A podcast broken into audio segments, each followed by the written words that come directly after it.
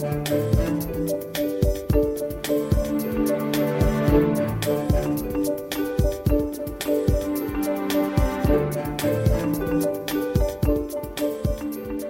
Bodził, dzień dobry. To jest program Szczerze o Pieniądzach. W studiu gość, profesor Gertruda Uścińska, prezes ZUS. Dzień dobry, pani profesor. Witam pana redaktora i witam państwa.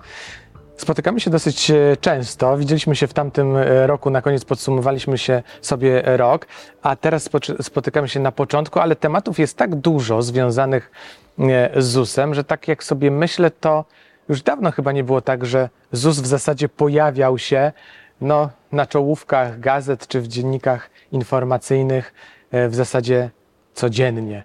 Bo i 500, plus, i waloryzacja, e, i kondycja FUS-u, i kolejna waloryzacja. Tych tematów jest bardzo dużo. Chciałbym, żebyśmy zaczęli od 500, plus, bo e, to jest temat, który teraz jest bardzo ważny dla tych, którzy chcą w terminie dostać świadczenia, tak? Mogą już składać te wnioski. Tak, to generalnie o, na temat 500 plus warto też rozmawiać e, z punktu widzenia przykładu takiego nowoczesnego działania państwa na rzecz e, praktycznie mm, no, ponad 7 milionów dzieci, ich rodziców i opiekunów. E, podsumowując ubiegły rok, stwierdziliśmy, że to nowoczesne centrum świadczeń na rzecz rodziny rzeczywiście zostało stworzone w taki sposób bardzo nowoczesny, dlatego że E, to są nowe rozwiązania informatyczne, to są wnioski składane tylko przez kreatory, wypłata pieniędzy na konto, jak gdyby to jest jednak duży, e, duże odskoczenie w przyszłość z punktu widzenia wcześniejszych zadań realizowanych w tym zakresie przez gminy. No taka jest, jest prawda i ten ubiegły rok był takim probierzem, czy rzeczywiście mm, jesteśmy w stanie tak masowo 15 czy 20 milionów wniosków obsługiwać w taki sposób zautomatyzowany, e, z takim wsparciem 100 osób praktycznie, kiedy do podobnej ilości spraw w takim tradycyjnym systemie byśmy potrzebowali wiele tysięcy osób. No w gminach to było dziesiątki tysięcy osób, które obsługiwały. Tak, to było, to było kilkanaście najpierw tysięcy osób, tak, potem kilka tysięcy, ale też te koszty były absolutnie wysokie, kiedy taka 500 kosztowała 5 zł, to ona jednak kosztuje 50 groszy przy takiej obsłudze, jak my realizujemy, czy 300 to świadczenie z 10 zł, to się udaje zejść do 30 groszy i to są duże optymalizacje na kilka miliardów złotych. I tak podsumowaliśmy rok, a w tej chwili od 1 lutego uruchomiliśmy już nabór na kolejny okres zasiłkowy od czerwca tego roku aż do końca maja roku przyszłego. E, dlatego że złożenie tego wniosku daje tą ciągłość e, wypłaty świadczeń. No i myślę, że e, to jest tak duże zainteresowanie. Tak i, duże to znaczy ile? Ja no, mamy połowę no, lutego, no, pierwszą. No prawie, na prawie 2 miliony dzieci wnioski są złożone, no więc Już na 7 takiego krótkiego takiego czasu? Takiego krótkiego okresu. Jeżeli jest ich 7 milionów 400, 7 milionów 400, tak, to jest właściwe, no to proszę zobaczyć, jakie jest, mm, e, e, jakie jest zaangażowanie. To potwierdza mm, po pierwsze, że ta polityka nasza edukacyjno-informacyjna w tym zakresie rzeczywiście się dobrze realizuje. Poza tym no, e, potwierdza także taką tezę, że ci opiekunowie, rodzice nie są wykluczeni cyfrowo, wręcz przeciwnie, znakomicie sobie radzą przez te, e, najwięcej oczywiście składają przez e, bankowość elektroniczną, ale mhm. na drugim miejscu jest nasz profil PUE, potem jest empatia i myśmy też w listopadzie ubiegłego roku wprowadzili MZUS, to jest aplikację taką mobilną, i to jest w tej chwili też kilkadziesiąt tysięcy wniosków złożonych przez aplikację. Pobieramy ją bezpłatnie e, z różnych e, App Store'ów i innych. E, I po prostu rzeczywiście przez telefon możemy ten wniosek złożyć. Kiedyś, kilka lat temu, to panie redaktorze chyba było nie do pomyślenia, że można takie wnioski składać. Po prostu bierzemy telefon, mamy, pobieramy aplikację i składamy wniosek o 500 do 300 plus, a potem o kolejne świadczenia rodzinne. To jest ciekawe, co pani powiedziała. Ja wątek, przy nim bym się na chwilę zatrzymał, bo właśnie chyba z tego sobie nie zdajemy sprawy, a powinniśmy, że te wszystkie świadczenia e, cyfrowo realizowane pokazują właśnie brak tego wykluczenia. Czyli my jesteśmy społeczeństwem, które jeśli chodzi o cyfrowość, no to jest na jakimś naprawdę wysokim poziomie. Ja myślę, że, że, że tak, a do tego jeszcze dodajmy e, ten wątek e, obsługi Ukraińców, uchodźców. tak. E, ubiegły rok e, jest 24 luty.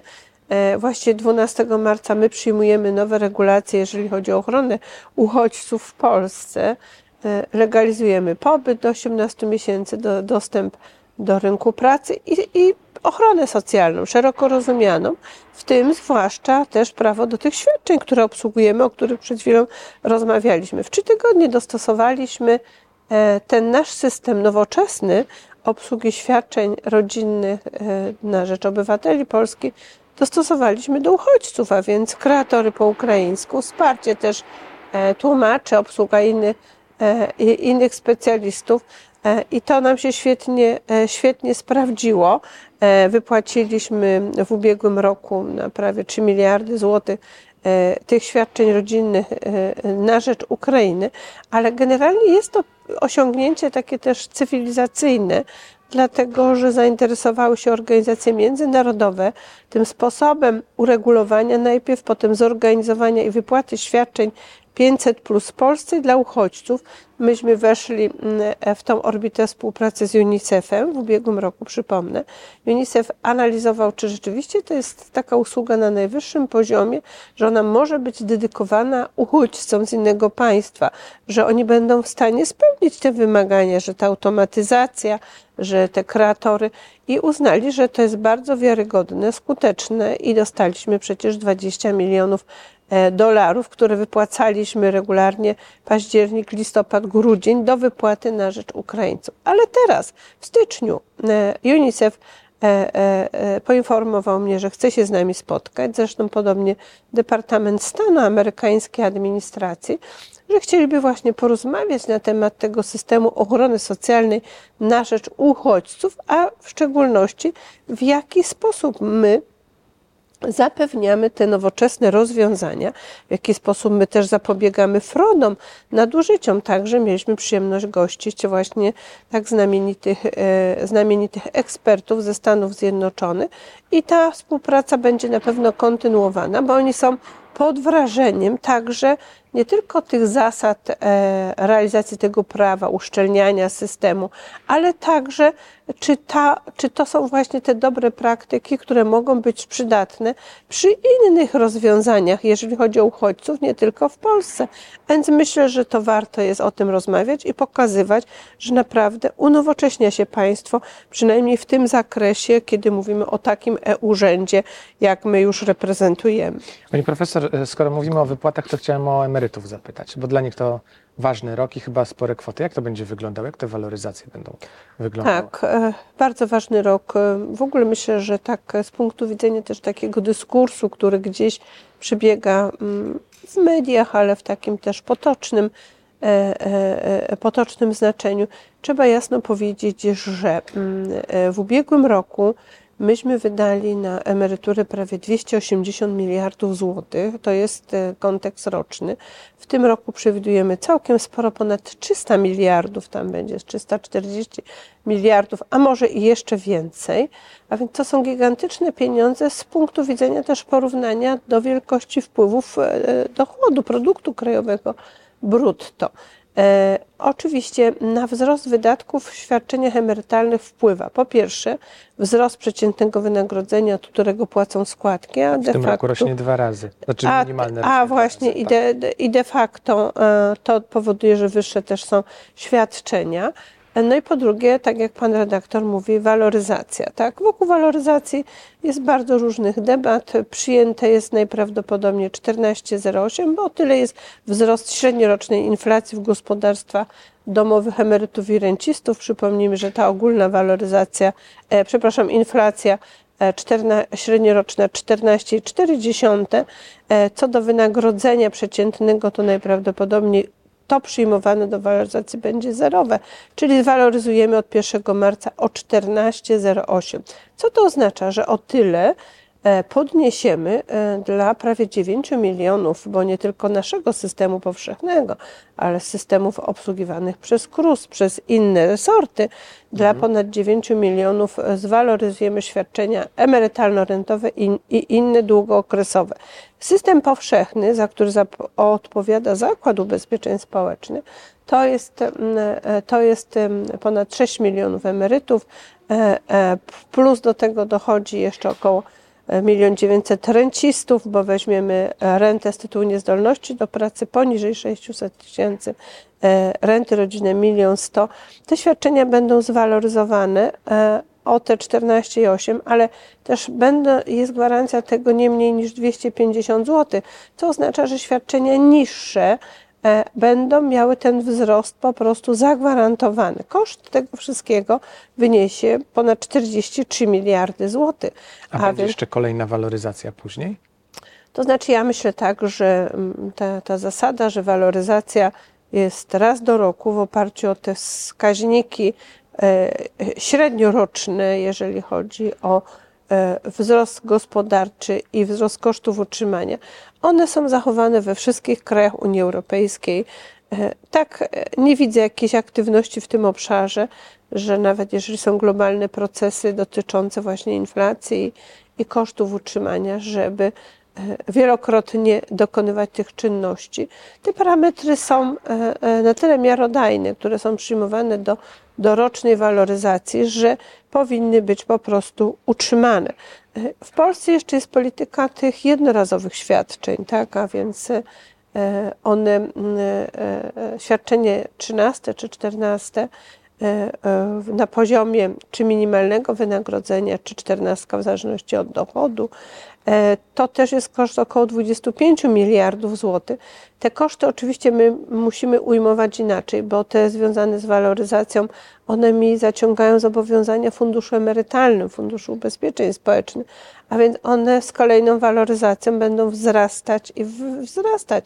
Te z kolei trzynastki, czternastki są finansowane z budżetu państwa, więc to jest ta interwencja państwa teraz pewno bardziej zasadna niż kiedyś z punktu widzenia mhm. właśnie E, takich procesów ekonomicznych, jak, e, jak właśnie mm, mm, inflacja, e, czyli wzrost kosztów utrzymania i też wzrost, wzrost gospodarczy.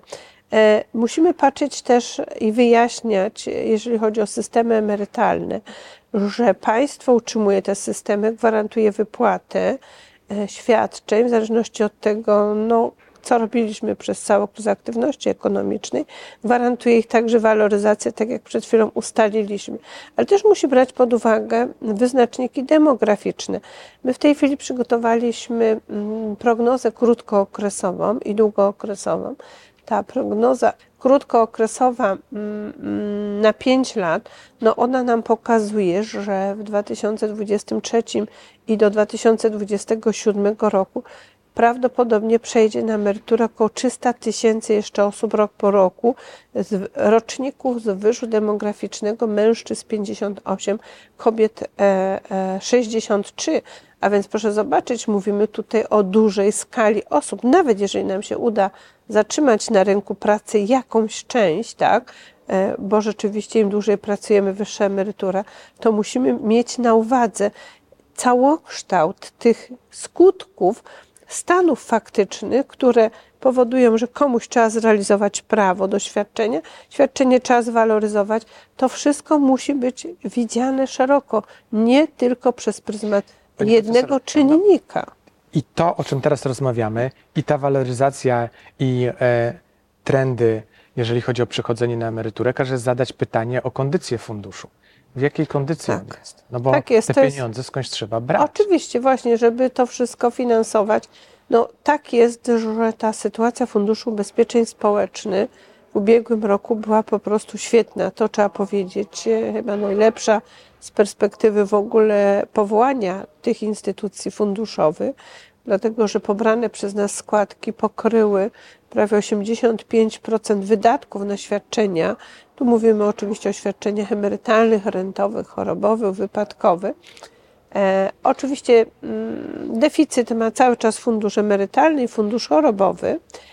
E, to oznacza, że po prostu musi być interwencja państwa w postaci dotacji, która pochodzi z podatków, ale i tak ta interwencja państwa w ubiegłym roku była zdecydowanie mniejsza niż myśmy zaplanowali, bo oddaliśmy ministrowi finansów prawie 6 miliardów dotacji z budżetu państwa, bo pobrane składki pokryły nam te wydatki.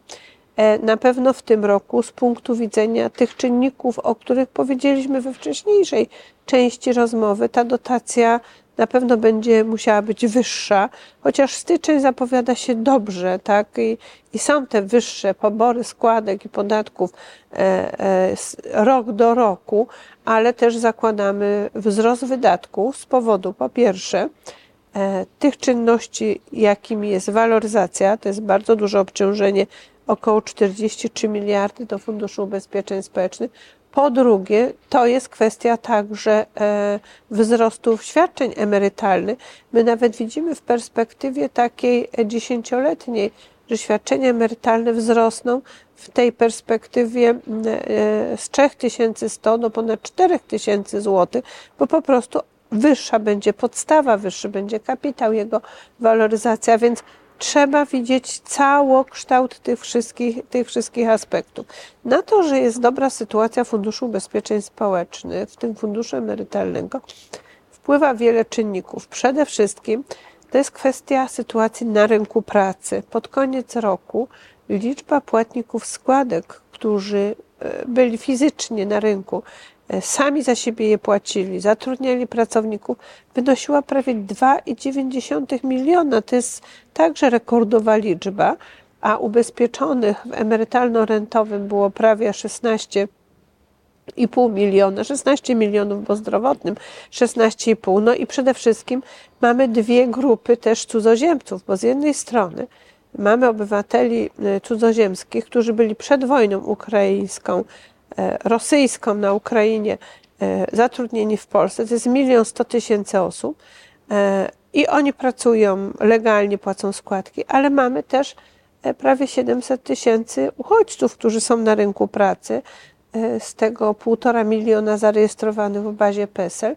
To są głównie kobiety, wykonują prace proste, często składki płacone od minimalnego wynagrodzenia ale to też jest ważny element z punktu widzenia znowu odpowiedzi na pytanie tego bilansu, tak? Ile kosztuje ochrona ta społeczna, socjalna na rzecz Ukrainy, a także czy z tytułu ich aktywności mamy te wpływy podatków i składek. I to musimy widzieć jak gdyby łącznie. Pani profesor, a proszę mi powiedzieć, nie wiem czy takie dane są, czy może ZUS zauważa taką tendencję, czy ona w ogóle jest E, na rynku. Czy my staramy się przechodzić trochę później na emeryturę, patrząc no, na to, ile my jako państwo musimy wydawać e, w tej chwili na emeryturę? Kiedyś to przecięcie tych linii, że będziemy z własnych oszczędności żyć na emeryturze, przyjdzie, no ale póki co wydajemy e, pieniądze z podatków.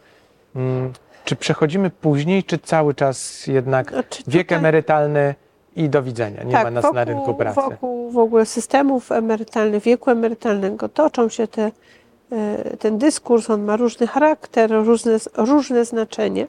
Natomiast my wykonujemy taką e, gigantyczną pracę edukacyjno-informacyjną, że przejście później na emeryturę daje wyższą emeryturę, zwłaszcza w tym polskim nowym systemie, gdzie wielkość emerytury wynika z kapitału podzielonego przez przeciętne trwanie życia. E, tutaj oczywiście okres ostatnich dwóch lat, on nam trochę zaburzył ten wzrost przeciętnego dalszego trwania życia, dlatego że zmarło więcej e, osób niż było to przyjęte do różnych ustaleń, przykładowo w no, ubiegłym no, roku. COVID, tak. tak, COVID i te konsekwencje to było chyba 520 tysięcy zgonów, ale z tego, co już GUS ogłasza, czekamy na, na, na średnioroczne, ale tak miesiąc do miesiąca E, tak jak GUS ogłasza, to na pewno e, ta liczba zgonów w ubiegłym roku będzie zdecydowanie już niższa. To oznacza, że też to przeciętne trwanie życia będzie dłuższe. Generalnie trzeba pracować, edukować, co wpływa na wyższą emeryturę. Dłuższa praca, a więc absolutnie e, istnieje potrzeba przesuwania tej granicy, kiedy idziemy na emeryturę po osiągnięciu 60-65 lat. Zachęcamy poprzez kalkulator emerytalny. Wykonano 30 milionów różnych obliczeń dla obywateli e, w tym zakresie, czyli przebiliśmy się gdzieś do tego, żeby trochę popatrzeć e, e, w tym kalkulatorze. Przeforsowaliśmy ten PIT 0 85 tysięcy. Czekamy na dane z Ministerstwa Finansów. Jaka jest skala wykorzystania przez tych, którzy naprawdę nie idą na emeryturę, pomimo że ukończyli 60-65 lat. Poza tym O ile w 2017 roku 83, a nawet 4% e, obywateli przechodziło natychmiast, jak tylko prawo osiągnęło, w tej chwili widzimy za ubiegły rok, że będzie to w granicach 60-61%. No to jest już zdecydowana poprawa, ale chodziłoby też o to, żeby ci, którzy trochę później tą decyzję przesuwali, żeby to trwało nie tylko rok, tak jak jest e, najczęściej, tylko dłużej, żeby pozostawali na emeryturze, bo jednak kobieta, która przechodzi w wieku 64 lata zamiast 60, ma zdecydowanie wyższe świadczenie, czasami o 40-45%, bo duży jest już kapitał, on jest waloryzowany, tak jak, taki, jak w banku i dopiero on będzie rozbity o krótsze trwanie życia w tym 64 czy 5 roku życia i ona naprawdę jest wyższa, ta emerytura. Pani profesor, to jeszcze jedno na koniec trudne pytanie, bo e, pani e, jako ekspert ma pani doświadczenie międzynarodowe, patrzy pani sobie e, z góry na różne rozwiązania w różnych krajach, szczególnie w Unii Europejskiej i wszyscy gdzieś z tym problemem tego wieku emerytalnego się borykają, no bo żyjemy coraz dłużej. Pani by się opowiadała za takim edukacyjnym nastawieniem i, i dawaniem ludziom swobody, czy zrobieniem tego, mówiąc wprost, na ostro, czyli zapisaniem ustawowo jakiejś granicy, albo nie wiem, zastanowieniem się, czy za 5 lat, czy za 10 nie zapisać tej granicy? Tak, ja, ja myślę, że e, dzisiaj jesteśmy w takiej trochę sytuacji, e, potrzeby takiego ustabilizowania tego obszaru, bo on jest taki szarpany politycznie, emocjonalnie, że jednak wiek emerytalny, no państwo musi wyznaczać póki co tą granicę, żeby też wiedzieć, jakie koszty, jak w przyszłości by to się kształtowało, ale jednak e, trzeba bardzo edukować, że to jest prawo, to nie jest obowiązek. E, i ten, zresztą ten wiek jest bardzo niski w Polsce na tle innych rozwiązań, dlatego jeżeli nie ma tych rozwiązań twardych, o których pan redaktor mówi, to trzeba edukować, informować, e, korzystać z tych kalkulatorów, no i absolutnie stwarzać e, e, zachęty na rynku pracy do dłuższej pracy. My jeszcze powinniśmy powiedzieć tak, że jak gdyby rzeczywistość po stronie pracodawców e, wygląda zupełnie inaczej dzisiaj niż kilka lat temu. E, e, Właściwie to decyzją pracodawców powinno być, e, powinno się dokonać wiele zmian na rynku pracy, żeby tych pracowników w wieku właśnie emerytalnym, takim polskim, zatrzymać na rynku pracy. Oni absolutnie mniej chorują niż osoby w średnim wieku czy młodsze posiadają ogromną wiedzę, kompetencje i naprawdę trzeba dobrej polityki, zarządzania wiekiem, żeby z tego był pożytek i dla przedsiębiorcy, ale także dla tych osób. Im dłużej utrzymują tą aktywność, tym dłużej trzymają się też w lepszej formie zdrowotnej, mają poczucie tej własnej wartości, niezależności też ekonomicznej. Jasne, że są sytuacje, że z powodów rodzinnych i innych trzeba, że nie ma wyjścia, ale w zdecydowanej większości jednak potrzebujemy takiej polityki, która by e, jednak zatrzymywała, dawała te zachęty, może bardziej elastyczne formy zatrudnienia.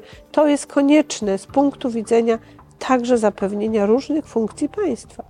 Dziękuję pięknie. Profesor Dziękuję. Gertruda Uścińska, prezes ZUS. A to był program Szczerze o Pieniądzach. Ernest Bodziuch. Do zobaczenia.